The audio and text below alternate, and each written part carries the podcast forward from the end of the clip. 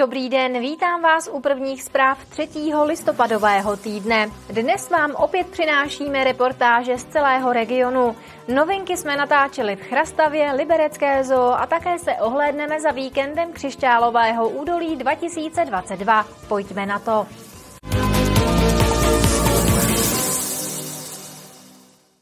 Chrastava připravuje záložní zdroj vytápění lehkými topnými oleji. Bude napojený na centrální kotelnu nedaleko sídliště Střelecký vrch. Do ostrého provozu by se měl spustit koncem listopadu. Dovoz ropy je podle Chrastavy jednodušší než dovoz plynu.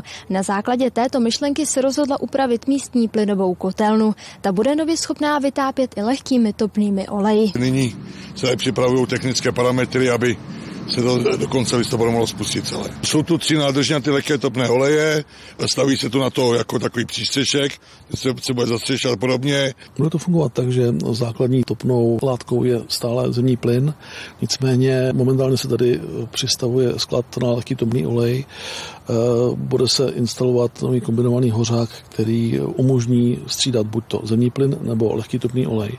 Vše bude podle toho, jaká budou momentálně eh, cenová pravidla jaké budou úrovně cen a také podle toho, jak budou jednotlivá média k dispozici. Prostě mělo by to fungovat tak, aby vzhledem k těm cenovým parametrům se mohl použít lehký topný olej do té míry, aby ta cena byla levnější, než by byla z plynu. V minulých letech platili domácnosti napojené na chrastavskou kotelnu zhruba 600 korun za gigajoule. Teď je to okolo 1300.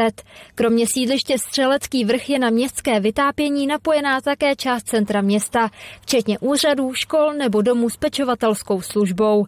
Radnice do budoucna zvažuje, že by využila fotovoltaické panely. Je to otázka, která se posuzuje, řeknu, není to v té fázi projektové, ale předprojektové, kdy se posuzují eh, jednotlivé budovy, eh, s jakou efektivitou by bylo možné eh, tam fotovoltaiku umístit. A pravda je ta, že v rámci chrastavy a městských veřejných budov jsou ty možnosti, řeknu, téměř nepřeberné. Fotovoltaické panely by tak město mohlo umístit na budovy škol a školek, domů s pečovatelskou službou nebo i na další domy, které mají rovnou nezastíněnou střechu.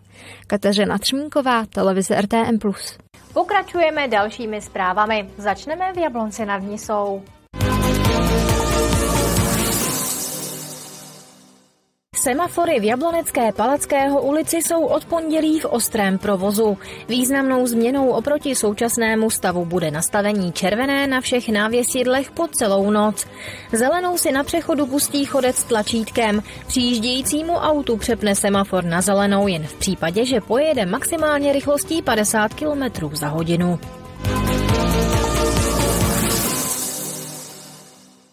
Podzimní sbírka zajistila v sobotu potravinové bance Libereckého kraje 20 tun jídla a drogerie. Je to víc než na jaře, kdy lidé darovali 18,6 tun zboží.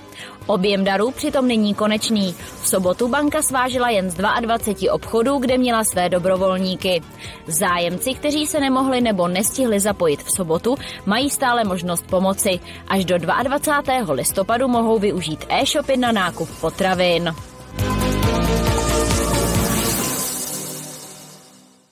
Budova někdejšího skloexportu v Liberci se bude tento týden dražit. Stát za ní chce více než 79 milionů korun.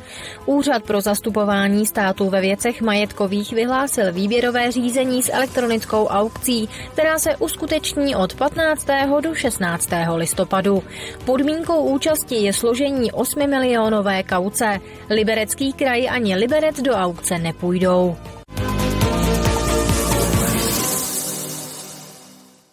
Liberecká zoologická zahrada nově chová ohrožené leguány fidžijské. Tropičtí ještěři našli domov v pavilonu tropů, ten je ale pro návštěvníky aktuálně z důvodu rekonstrukce uzavřený. Až 80 cm dlouhý živočich zelené barvy s výraznými bílomodrými pruhy, který přirozeně obývá Fidži a okolní ostrovy. Dvojce těchto ještěrů leguánů fidžijských našla nově domov v zoologické zahradě v Liberci. Jelikož se jedná o tropické plazy, tak se snažíme jim napodobit přirozené prostředí, takže spíš nějaký tropický deštný les. Je potřeba, aby v expozici bylo hodně vlhko, aby tam bylo teplo, takže když se podíváte do naší expozice, tak zde máme i rosení, které několikrát denně zapínáme po dobu například dvou, tří minut a také zde máme velmi kvalitní osvětlení, kde se můžou vyhřát. Leguan fidžický patří mezi ohrožené druhy. V minulosti byly z té přírody dost často jako loveni a potom prodáváni jako domácí mazlíčci. Takže právě i proto jsou v té mezinárodní úmluvě o ohrožených druzích živočichů a rostlin v té příloze CITES 1. To znamená, že vy nesmíte, když přijedete třeba na ostrovy Fidži, tak je tam nesmíte chytit a nesmíte je prodat. Přestože bychom se rádi leguány pochlubili i našim návštěvníkům, tak bohužel pavilon Tropu je v současné době pro veřejnost uzavřen. Probíhá tady rozsáhlá rekonstrukce, dojde k částečné opravě střechy, kam bychom rádi umístili nové světlíky, dojde také ke kompletnímu nátěru tady kovové konstrukce a také přibyde zacíťování celého prostoru, aby volně létající ptáci nemohli právě usedávat a znečišťovat tuto konstrukci. Pokud budou práce pokračovat podle plánu, tak by měli dělníci z pavilonu Tropu odejít nejpozději do konce letošního roku. Za opravu dá zoologická zahrada zhruba 1,5 milionu korun. Kateřina Třmínková, televize RTM+. Je tu další přehled informací z Libereckého kraje. Stavba mostu v Jatecké ulici v Semilech se prodloužila. Práce na rekonstrukci čtvrt století starého provizoria, které spojovalo oba břehy Jízery, začaly na jaře demolicí původního mostu. Nahradila ho železobetonová konstrukce za necelých 37 milionů korun. Podle původních plánů měla být stavba hotová do konce října. Práce se ale kvůli požadavkům města protáhly. Do zimy bude most průjezdný. Loňskou dopravní nehodu u Cvikova na Českolipsku podle zjištění policie fingoval muž, aby zamaskoval vraždu své manželky. Žena byla loni v říjnu nalezena mrtvá v ohořelém a nabouraném voze. Z jejího násilného zabití kriminalisté viní 45-letého manžela. Vraždu plánoval a provedl zvlášť trýznivým způsobem. Muž je stíhán vazebně. Státní zástupkyně Petra Pazderková tento týden podala obžalobu k libereckému soudu. Obviněnému hrozí vězení na 15 až 20 let nebo výjimečný trest. Jablonecké Rius Centrum vyhlásilo do konce listopadu výprodej. Za všechno včetně kočárků nebo dětských sedaček teď zaplatí zájemci 10 korun. Centrum dává druhou šanci nepotřebným věcem, které by jinak skončily na skládce. Před zimou chce vyprázdnit skladovací prostory. Výprodejem ale provoz centra ve Smetanově ulici neskončí. Dál je možné věci přinášet i nakupovat.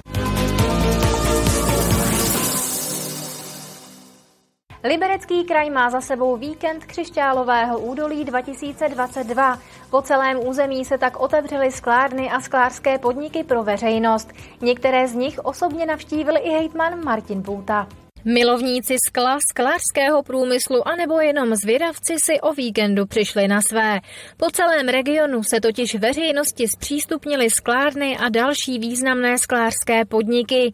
Víkend křišťálového údolí si nenechal ujít ani hejtman Martin Půta. Tak je to skvělá příležitost se podívat do eh, skláren, kam se člověk v běžném provozu moc nepodívá. Eh, skvělá příležitost taky mluvit s lidmi, eh, kteří se sklem živí. A ta situace s cenami energií samozřejmě tady to odvětví zasáhla docela tvrdě, tak já jsem rád, že jsem slyšel hodně optimistických věd o tom, jak to zkusí zvládnout. My jsme s naší kamerou navštívili Desnou, která patří k tradičním sklářským městům. Desna se zapoje úplně automaticky, protože, jak víme, tak v Desný máme našeho místního největšího zaměstnavatele, sklárnu, kterou založili, založila rodina Rýdlů a neodmyslitelně k ty rodině Rýdlů a k ty tradici sklářství a k ty Desný patří i Rýdlova vila a Rýdlova hrobka a proto vždycky, když tahle akce toho křišťálového víkendu je, tak jak Eh, ta naše Rýdlova vila je otevřená a zpřístupněná těm návštěvníkům, tak samozřejmě i Rýdlova hrobka dneska. Běžně není otevřená pro veřejnost a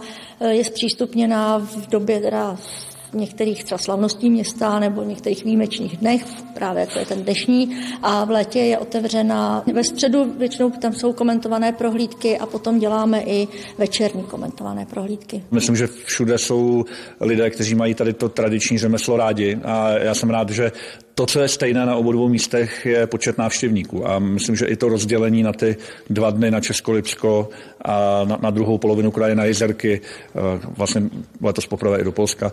Takže to bylo určitě šťastné rozhodnutí, že se, se lidé mohli vybrat, eh, který den kam pojedou. A zájem lidí byl opravdu velký. Davy proudily do skláren a dalších zajímavých míst už od časných ranních hodin. Martina Škrabálková, televize RTM+. Zprávy z Libereckého kraje jsou u konce. Děkujeme vám za pozornost a pokračujeme dál, a to výběrem repríz našich pořadů. V druhé půlhodince jsme pro vás připravili premiéru Sport. Hezký den a naviděnou.